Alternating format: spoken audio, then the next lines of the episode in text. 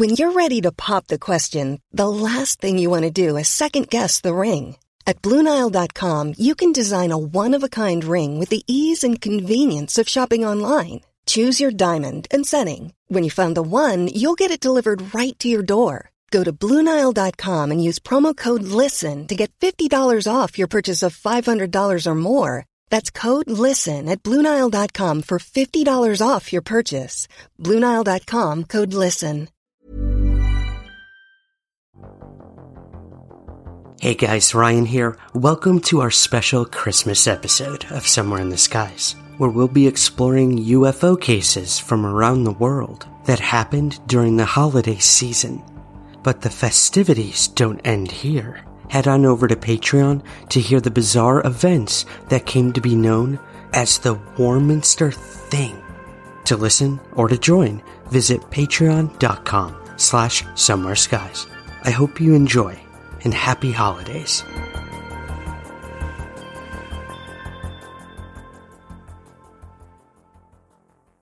Generally speaking, U F O and alien encounters are the last thing on anyone's mind when the holidays roll around.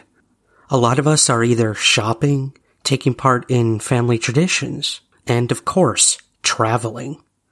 But during this holiday season, I thought it'd be fun to explore those events where someone or something traveled themselves, perhaps across light years of time, to also partake in our various merry festivities. So today, we explore the close encounters of the Christmas kind. This is Somewhere in the Skies with Ryan Spade.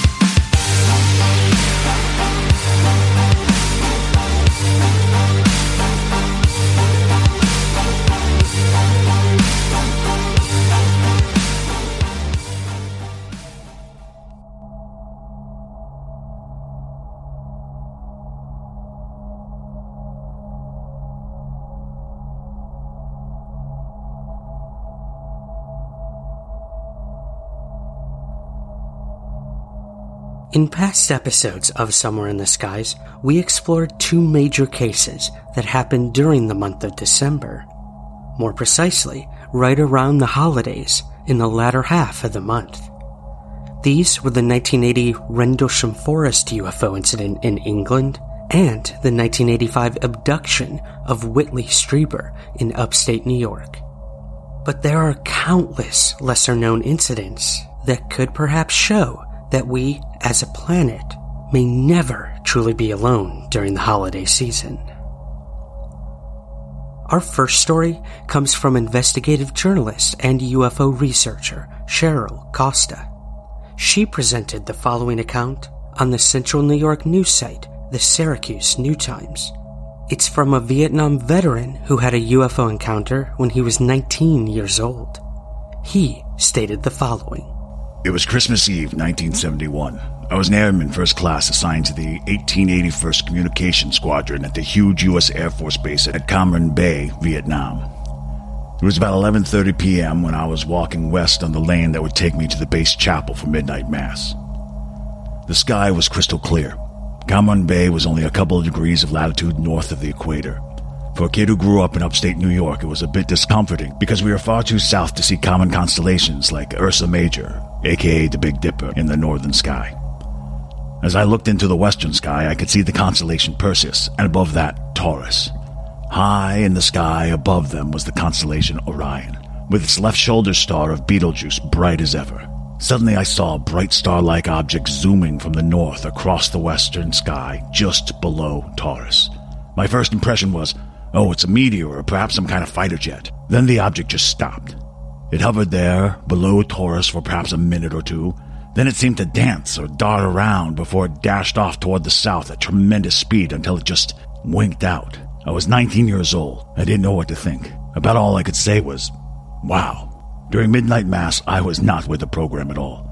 I was replaying what I saw over and over again in my head. Fearing my Air Force peers would think I was intoxicated or worse, crazy, I kept the sighting to myself for many years, until I shared it about fifteen years ago to a couple of Native American folks I used to know. Now I've shared it with you as a holiday gift. Our next story is the curious tale of Olaf Davy of Tunstead, Norwich, which was reported in the April nineteen seventy-one edition of the Companion Journal to Flying Saucer Review Case Histories. This Christmas incident was only one of Mister Davy's otherworldly experiences. It was Christmas Day of nineteen fifty-seven, and Davy and his friend were cycling home after a party, a nine-mile ride that took them through the village of Shottesham, five miles southeast of Norwich. This was his account. On our way home, we'd gone through Shottesham when all of a sudden my mate called out, "Hey, what's that up there? Is that an aeroplane?" It was coming towards us. A long thing like an airship, but not so big. Now there were various lights on it, and however they were fixed, they were either going round or there was something going round the lights. It was a dark night and it came so close to us that we dived off our bicycles into a ditch. As near as I can remember, the backlight was red, the next was green, and then there was a blue light.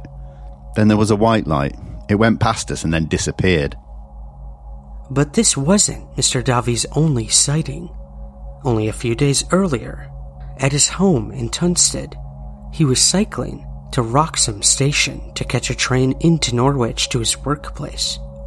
Halfway to the station, he noticed something unusual in the sky. I was attracted by a bright light from the heavens. I hopped off my bicycle and there was something coming to Earth. It seemed to be getting bigger. Then, all of a sudden, it came through the clouds. Then the light went dim. It was still coming down and I stood hugging a tree. I was all tensed up and was waiting for the bang. This thing came down. Then it stopped, and for a minute I was eased. It was round like a plate. It looked as wide as the road. Mister Davy watched this saucer-shaped object hover for a few minutes. All of a sudden there was a noise like a dynamo singing. Then it would stop and there'd be a sort of throb. Now this is the uncanny thing about it. I felt as though I was in a magnetic field. I believe if it had stopped there, I wouldn't have survived. It seemed to be zapping the strength from me. It seemed fluorescent-like when I first saw it, and then it turned a dull cementy colour. It then tipped to the side and went straight up and disappeared. In nineteen seventy-six, Herbert Schirmer, twenty-three years old, had just started working for the Ashland Police Department in Nebraska. On December third of that year, he had been with the force for only seven months, and on this evening he went out on his regular patrol as usual, going out along Highway sixty-three for what was normally a pretty quiet beat. There was no reason to think that this evening would be any different, but that would all change as he headed down the dark highway. It was around two thirty a.m. when Schirmer rounded a bend near the intersection of Highway six and sixty-three. In there, he saw before him what he at first thought to be the lights of an oncoming vehicle, two blinking red lights atop what he took to be a large white truck. But he soon realized that whatever it was, it wasn't moving. Thinking it may have been someone who had broken down and was perhaps in a bit of trouble, he decided to stop his patrol car and shine a spotlight out towards what he still thought was a truck. When the spotlight hit the object, it became very apparent that this was no truck. The red lights seemed to be emanating from two portholes on the side of a silver, disc-shaped metallic object that was like polished aluminum, and it was hovering in midair about eight feet off the surface of the road. Around the mysterious object, Schirmer could see what looked like some sort of catwalk encircling it, and on its bottom was what looked like some sort of landing gear. As he stared in awe, trying to process what he was seeing, the object then passed directly overhead and belched forth flames to shoot up into the sky at great speed, leaving Schirmer there alone in the dark, wondering if he should report this incident or not. Schirmer made his way back to the police station, and he quickly realized that a whole hour had passed, even though it had only felt like ten minutes. He then would find a red welt spring up on his neck, and he was overcome with an excruciating headache, nausea, and a weird buzzing in his head. He made a note of his sighting in a report. I sat there at the table, and I lit a cigarette, and I said, "Wow, what the hell happened?" something happened to me.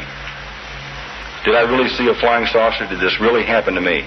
I looked at my report log, and I remembered through all the training and everything I went through that regardless of the nature or what it was, put it in your report book, because you just might need it. So I looked at my report book, and I got my pen out, and I wrote, at two thirty a m, December third, nineteen sixty-seven, I saw a U F O at the at junction six and sixty-three, believe it or not. And then, that was that. But then, three months later, a U F O research group from the United States Air Force, funded by the University of Colorado, known as the Condon Committee, came knocking. The organization was mostly about looking into U F O sightings and trying to debunk, discredit, or explain them away. And they went about inviting Schirmer to come out to Boulder, Colorado for questioning, which he accepted.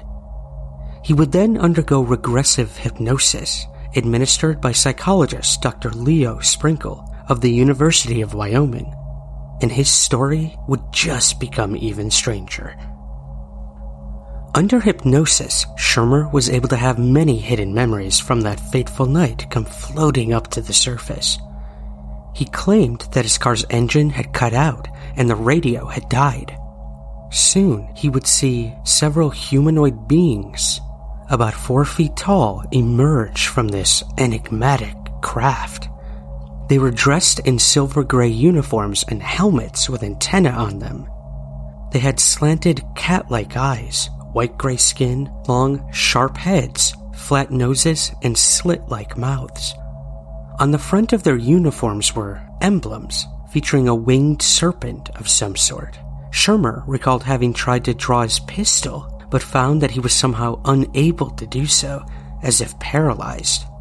These humanoids revealed themselves to be friendly, speaking to him telepathically, and asking him if he was the watchman of this town. They would then bring him aboard their ship. Once there, he would say that they had shown him around and explained various things about themselves, such as that they drew power from their ship from power lines and had a base in the planet Venus. And they also told him that they would visit him again and that he would see the universe. This whole report was rather detailed, with Schirmer describing each of what he said were three levels of the ship. In the aftermath of all of this, Schirmer would return to Nebraska to scathing ridicule and personal attacks on his reputation. He was relentlessly taunted, and there was even a bullet-riddled effigy of him hung up at Ashland Cemetery. He would eventually step down from his job at the Ashland Police Department, suffer from psychological problems and depression, and it was even reported that the whole thing had caused his marriage to disintegrate, his wife unable to handle it all and eventually leaving him. Amazingly, though, throughout this, Schirmer would stick to his story, eventually moving to Omaha and keeping a low profile to disappear from the public eye. Here is Herbert Schirmer, many years later, reflecting on the December event. I went to my father and I said, Dad, I said, uh, I know you have twenty-something years in the Air Force, but I asked my father point blank, I says, Dad, what do you think of U F Os? My father never said no, and he never said yes. He just said, son, if you're telling the truth, stick with it. And so I stuck with it. In late nineteen seventy-eight, New Zealand had a small flap of U F O sightings, primarily off the coast of the South Island. These sightings initially began on December twenty-first, when the crew of a Safe Air Limited cargo plane observed strange lighted objects around their Argosy aircraft. The lights, ranging in size to that of a house, tracked them for several minutes before disappearing and reappearing elsewhere. They appeared on Wellington A T C radar, on the aircraft radar, and were sighted by hundreds of people. Nine days later, in the late evening of December thirty-first, more extraordinary events took place off the coast. Another Argosy freight plane, this time carrying an Australian television crew, became involved in a series of U F O sightings that made headlines worldwide. What was extraordinary about these sightings is that not only were they filmed by the film crew on the plane and witnessed by all of them on the plane, but they were also tracked again by radar in the Wellington and Christchurch plane control centers. On board the Argosy that morning was the pilot, Captain Bill Startup, and First Officer Bob Guard. Also on board and in direct response to the first lot of U F O sightings was this small film crew.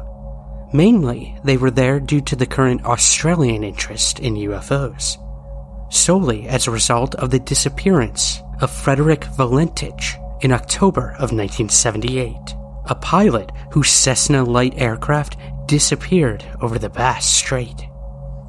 So when the news reached the ears of the Australian press, they contacted a well-known reporter by the name of Quentin Fogarty, who worked for Melbourne Television.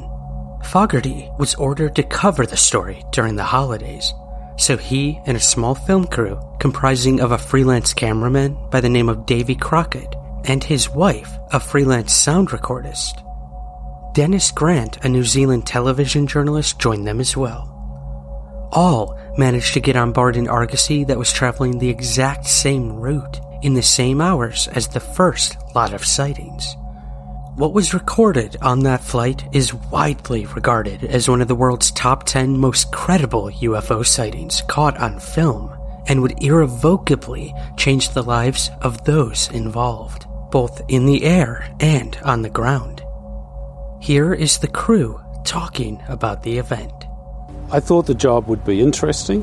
It was a good story. We were following up a strong U F O sighting. I had an interest in that. Um, but I didn't for one second even begin to imagine that we would get involved in something ourselves. I guess I was quite sceptical about the whole thing, but then I got the call from Quentin Fogarty to say, can uh, go and do a job? He'd like to go up on the Argosy the following weekend, do the same route that uh, Vern Powell had done, and so uh, I'm, am I interested? And I said, oh yeah, I'll do it, I'll do it. We'd just completed the first take, and I think it was Bill who put his head down the, the hatch and said, you guys better get up here quickly, so I wanted to get up the stairs, but David wanted to do take two, and if the cameraman wants take two, then we do take two, so we did take two and then went up the stairs. It's a beautiful clear night outside, and naturally we'll be looking out for anything unusual. Well, David started off on this seat here, and Quentin was to the um, left of him at that stage, and I was just crouched down on the floor behind the seat. We sort of moved around the whole time as David was filming out of different windows to catch the lights. Went up, leaned over the co-pilot to try and see this object that the radar station from Wellington was telling us was behind us and then coming up alongside us, and uh, so uh, just pressed the button of the camera and let it run.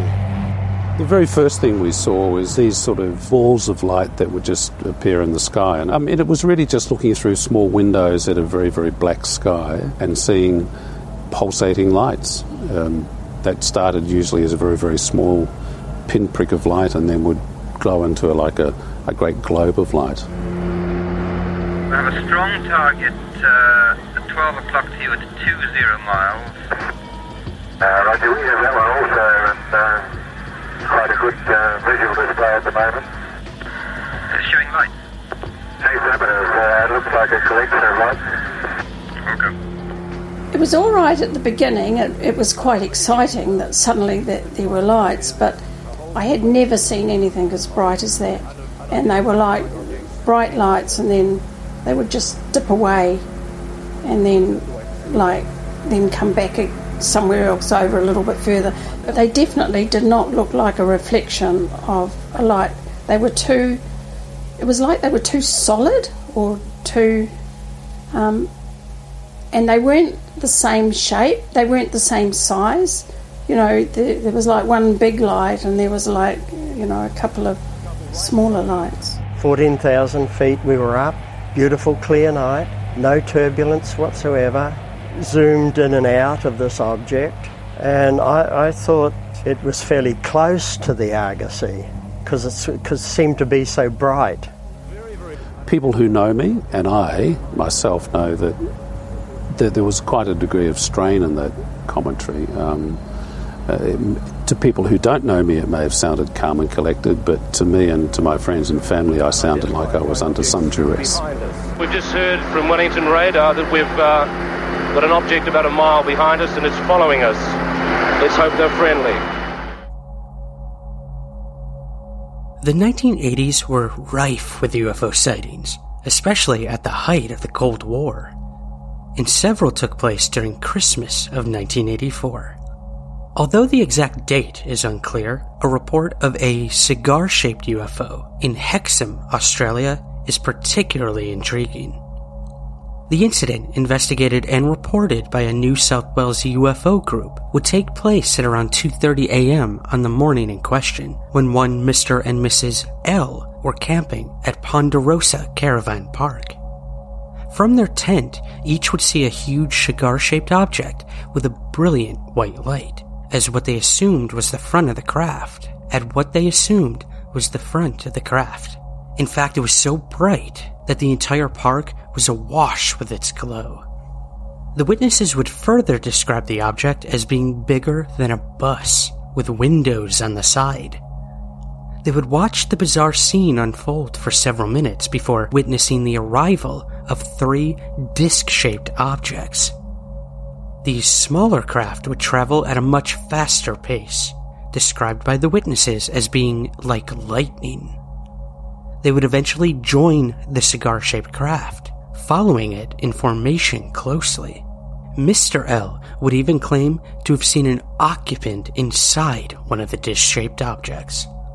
The pair would watch this fleet as it eventually disappeared into the distance, ultimately leaving them with more questions than answers during the Christmas time of nineteen eighty-four. Other Christmas time events did happen in nineteen eighty-four as well. For example, only a week previously, in Canberra, in Australia, a pilot would witness a missile-like object traveling across the sky.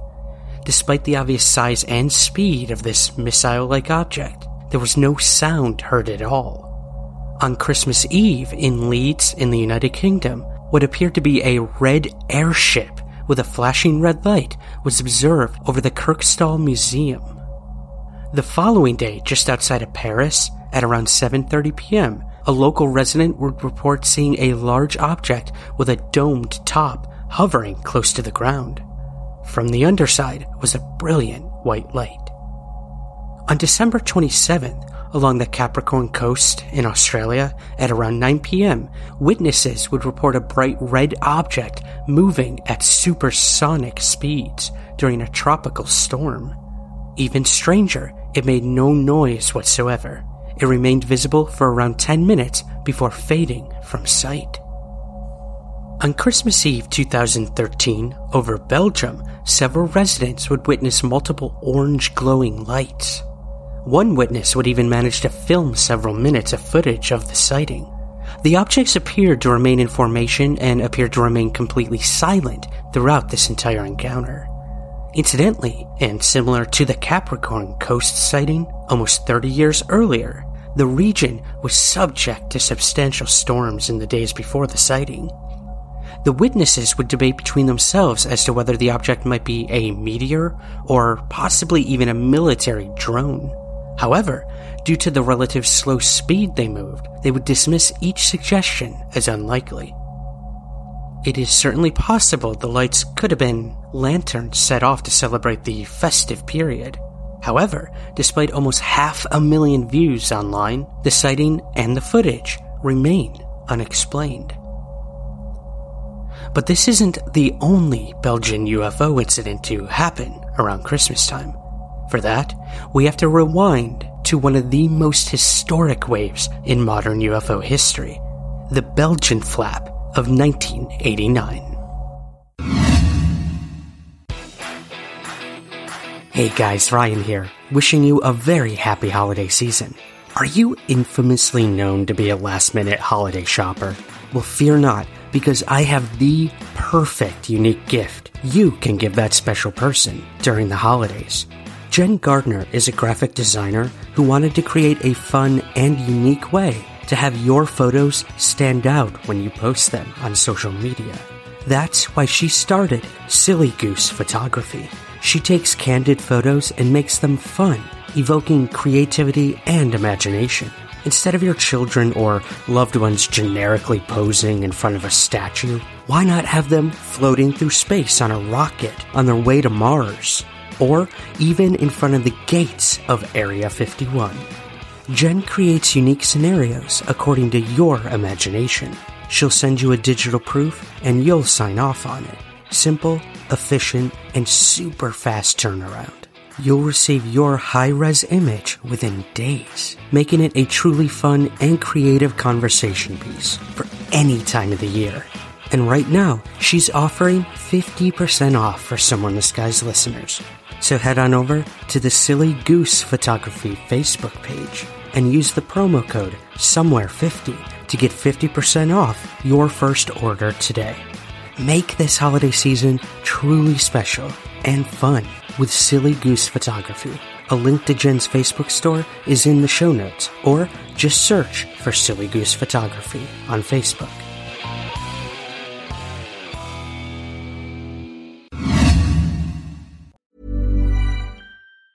Normally, being a little extra can be a bit much, but when it comes to healthcare, it pays to be extra. And United Healthcare makes it easy with Health Protector Guard fixed indemnity insurance plans. Underwritten by Golden Rule Insurance Company, they supplement your primary plan, helping you manage out-of-pocket costs without the usual requirements and restrictions like deductibles and enrollment periods. So when it comes to covering your medical bills, you can feel good about being a little extra. Visit U H one dot com to find the Health Protector Guard plan for you. Hiring for your small business? If you're not looking for professionals on LinkedIn, you're looking in the wrong place. That's like looking for your car keys in a fish tank. LinkedIn helps you hire professionals you can't find anywhere else, even those who aren't actively searching for a new job but might be open to the perfect role. In a given month, over seventy percent of LinkedIn users don't even visit other leading job sites. So start looking in the right place. With LinkedIn, you can hire professionals like a professional. Post your free job on linkedin dot com slash people today.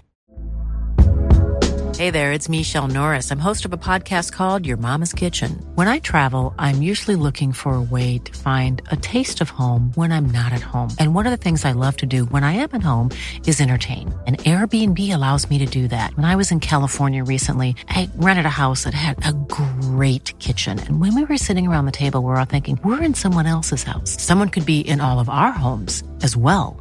If you have a home, but you're not always at home, you have an Airbnb. Your home might be worth more than you think. Find out how much at airbnb dot com slash host. The events of November twenty-ninth, nineteen eighty-nine would be documented by no less than thirty different groups of witnesses and three separate groups of police officers. All of the reports described a large object flying at low altitude. The craft was a flat, triangular shape with lights underneath. This giant craft made no sound as it slowly moved across the landscape of Belgium. During this, there was free sharing of information as the Belgian populace tracked this craft as it moved from the town of Liege to the border of the Netherlands and Germany. This first startling sighting would evolve into a wave over the next several months. On two occasions, a pair of F sixteen fighters chased the mysterious object, but to no avail. On March thirtieth, nineteen ninety, a frantic call came to the military headquarters from a Belgian national police captain. The police captain marveled at a giant triangle passing over, and simultaneously, two ground radar stations were reporting an object of unknown origin on their screens. One of these bases was NATO-controlled near the city of Glans, southeast of Brussels. After contacting other radar facilities, they learned that at least four other stations were also reporting the object on their screens. The object was moving across their screens slowly and failed to send a transponder signal to identify itself. Again, two F sixteen fighter jets were ordered to intercept and identify this phenomenon, and one of the jet's radars locked on the object. It appeared as a small diamond on the pilot's screen. The pilot reported that only a few seconds after locking on the target, the object began to pick up speed, quickly moving out of range of the radar. An hour-long chase ensued, during which time the F sixteens picked up the strange craft signal two additional times, only to see it fade out of view again. The triangular craft seemed to be playing a cat and mouse game, and finally was lost in the nightlights of Brussels. The pilots of the fighters reported that the U F O had made maneuvers at speeds beyond the capability of their own technology, and once the radar showed the craft drop from ten thousand to five hundred feet in five seconds. These extraordinary sightings continued for months as the triangular invader was witnessed more than a thousand times, both day and night. The object dipped low enough to easily be seen with the naked eye, and the event became one of the biggest stories in the Belgian media. The Belgian U F O wave has obtained classic status in U F O lore, with over a thousand witnesses, confirmed radar sightings, plane radar lock-ins, and military confirmations. The fact that an unknown craft moved across the country of Belgium cannot be denied. Even one of the most high-ranking colonels in the Belgian Air Force, Colonel Wilfred de Brouwer, would comment on the events publicly. Initially, uh, we thought that some of these observations were caused by uh, atmospheric interference, uh, such as weather conditions or uh, electromagnetic interference. Uh, but later on, we found out that at uh, certain moments, indeed, we could uh, relate one uh, visual observation with one observation on the radar. And of course, then we said, uh, well, to have a confirmation, it uh, may be very useful to have an additional observation from an aircraft. Um, we had an observation on the uh, radar, and in addition, a visual observation on the ground confirmed by the police. We decided to send two airplanes in the air uh, around midnight. Uh, detected was well outside the normal flying envelope of an airplane. Sometimes they had what we call lock-ons, which gave a parameters varying from speeds between one hundred fifty knots till uh, nine hundred ninety knots. Uh, an acceleration which occurred in a few seconds. These speeds would be impossible to, to tolerate uh, for a human being. Uh, that's a, a first point. The second point is uh, the visual observations always describe a, a system, a machine, which hangs and hovers above the surface at quite a low altitude without making any noise. Now, uh, with the uh, current technology, that would be impossible. So while there are U F O sightings and close encounters that have taken place during the holiday season, there's also no shortage of U F O doomsday cults during Christmas as well. On Christmas Eve, December twenty-fourth, nineteen fifty-four, around a dozen people gathered on the front lawn of a house to sing Christmas carols. But they weren't singing for other people. They were singing Christmas carols to U F Os that they believed were coming down to save them from the end of the world. The Seekers were a group formed in Chicago by a woman named Dorothy Martin, who claimed that she was a messenger for an alien race known as the Guardians, who predicted a catastrophic flood that would kill billions on Earth. Martin first believed that she could communicate with her late father by clearing her mind and holding a pen to paper to allow him to write through her. These claims were dismissed by her mother and husband. But Martin's beliefs only grew stronger. The then fifty-four-year-old worked to develop her alleged gift, but said her father's voice was soon replaced by another who named himself only as Elder Brother.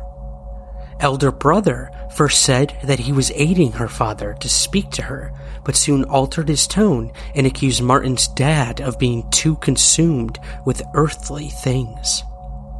Elder Brother took over the conversation, and Martin's dad soon disappeared. The voice of Elder Brother was also taken over by a being named Sanada, who claimed to be the reincarnation of Jesus Christ. Sanada, Martin said, was from the Guardians, who had chosen her as a messenger as they planned to bring cosmic intelligence to the rest of the planet. At first, Sanada's messages were vague and gave no cause for concern. But then, the messages began to turn dark as Martin earned herself more followers. It was at a New Age type event that Martin came to the attention of Doctor Charles A. Laughead, who then worked on the student health staff of Michigan State University and had an extreme interest in U F Os and flying saucers. As Doctor Charles became a follower of Martin's and started to recruit others, Sanada's messages began to speak of the Guardians' arrival on Earth and how it would bring about a time of warfare that much of humanity would not survive. Again, Martin felt that the lack of an exact date for this war prompted no need for worry until, in July of nineteen fifty-four, the messages became more certain. Sanada began to say that on August first, a spaceship would land at an airbase that would mark the coming invasion. Martin had wanted to keep the information to herself, but Doctor Charles spread the word to the followers, who, by this point, had become known as the Seekers. When they visited the airbase, the Seekers picked a spot to wait, but nothing happened. Yet, as the group went home disappointed, Martin then claimed that a man they had met close to the airbase was Sanada, in disguise. The messages she received began to get more serious, with Martin claiming that an ancient civilization was to emerge from the ocean and kill millions.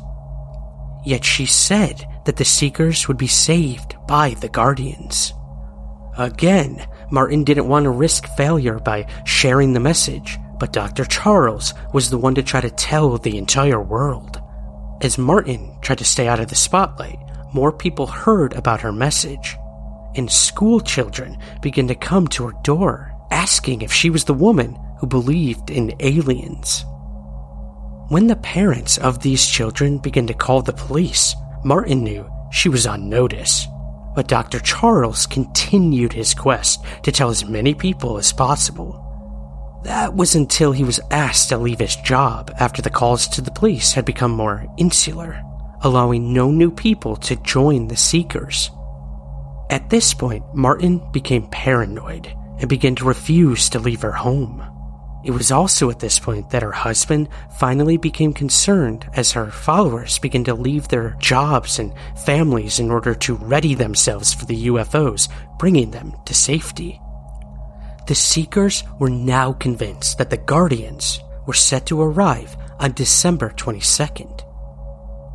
However, on December seventeenth, Martin received a phone call from a, quote, captain video that told them to go out into the lawn to wait at midnight. While the call was likely a prank, the group emerged to wait and, when nothing happened, convinced themselves that Sanada had carried out a drill to prepare them for the real deal in the five days to come. Martin readied the Seekers for the moment of truth at the strike of midnight on December twenty-second. By now, Doctor Charles' efforts to get attention to their salvation had mounted serious media attention, and the press was on hand to watch the coming ascension. The group of a dozen followers waited until three a.m. in the cold, and waited, and waited, and nothing happened. Once again, they were disappointed and would give up. However, they were once again convinced by Martin that the end of the world was still coming, and that the aliens would save them, this time on Christmas Eve. While the press had again given up interest, leaving Martin despondent that the Guardian had not given her enough time to rally people together, she managed to encourage the followers remaining that singing was the key to entice their saviors. As night fell on Christmas Eve, they emerged to wait once more, this time singing Christmas carols to the heavens. When a crowd of up to two hundred people gathered to watch the commotion, the police were called once more, and after only twenty minutes, the Seekers gave up hope. Shortly afterward, Martin's husband was warned that there was a warrant out for her arrest over the crowd that had gathered outside the home. Martin would flee to Arizona. It's unclear if Martin's husband went with her, but the cult soon disbanded. Martin's followers fell to the wayside, yet Doctor Charles still continued to push the belief at U F O conferences across the United States. While Martin's premonition did not come to fruition, the Seekers contributed to one of the most important psychological breakthroughs in years. The term cognitive dissonance was coined after a study was published by researchers who had infiltrated this group to explore how the followers had convinced themselves to continue, even when they were presented with evidence that Martin's statements were false. Researchers also believed that Martin was not lying and truly thought she was a messenger. In Arizona, Martin went on to found the Order of Sanada, continuing her work and hoping that perhaps another Christmas in the near future would bring about the ascension she truly believed was on the wintry horizon. It's clear that U F Os love to make stops around the holidays, so be sure to keep your eyes skyward this Christmas. It would appear the chances of seeing something quite extraordinary are rather high. And even if you don't see a U F O, there's always a chance you'll see you-know-who. Ho, ho! Merry Christmas, everybody! Merry Christmas!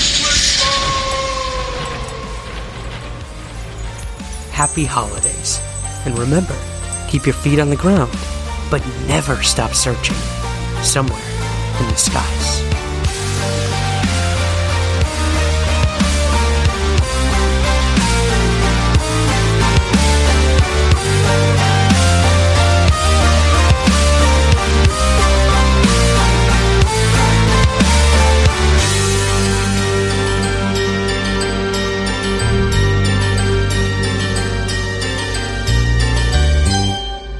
Somewhere in the Skies is produced by Third Kind Productions in association with the Entertainment One Podcast Network.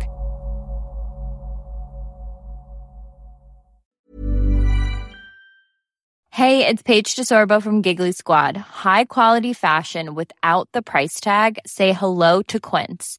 I'm snagging high-end essentials like cozy cashmere sweaters, sleek leather jackets, fine jewelry, and so much more. With Quince being fifty to eighty percent less than similar brands. And they partner with factories that prioritize safe, ethical, and responsible manufacturing. I love that. Luxury quality within reach. Go to quince.com slash style to get free shipping and three sixty-five day returns on your next order. Quince.com slash style. Planning for your next trip? Elevate your travel style with Quince. Quince has all the jet-setting essentials you'll want for your next getaway, like European linen, premium luggage options, buttery soft Italian leather bags, and so much more. And is all priced at fifty to eighty percent less than similar brands. Plus, Quince only works with factories that use safe and ethical manufacturing practices. Pack your bags with high-quality essentials you'll be wearing for vacations to come with Quince. Go to quince.com slash pack for free shipping and three sixty-five day returns.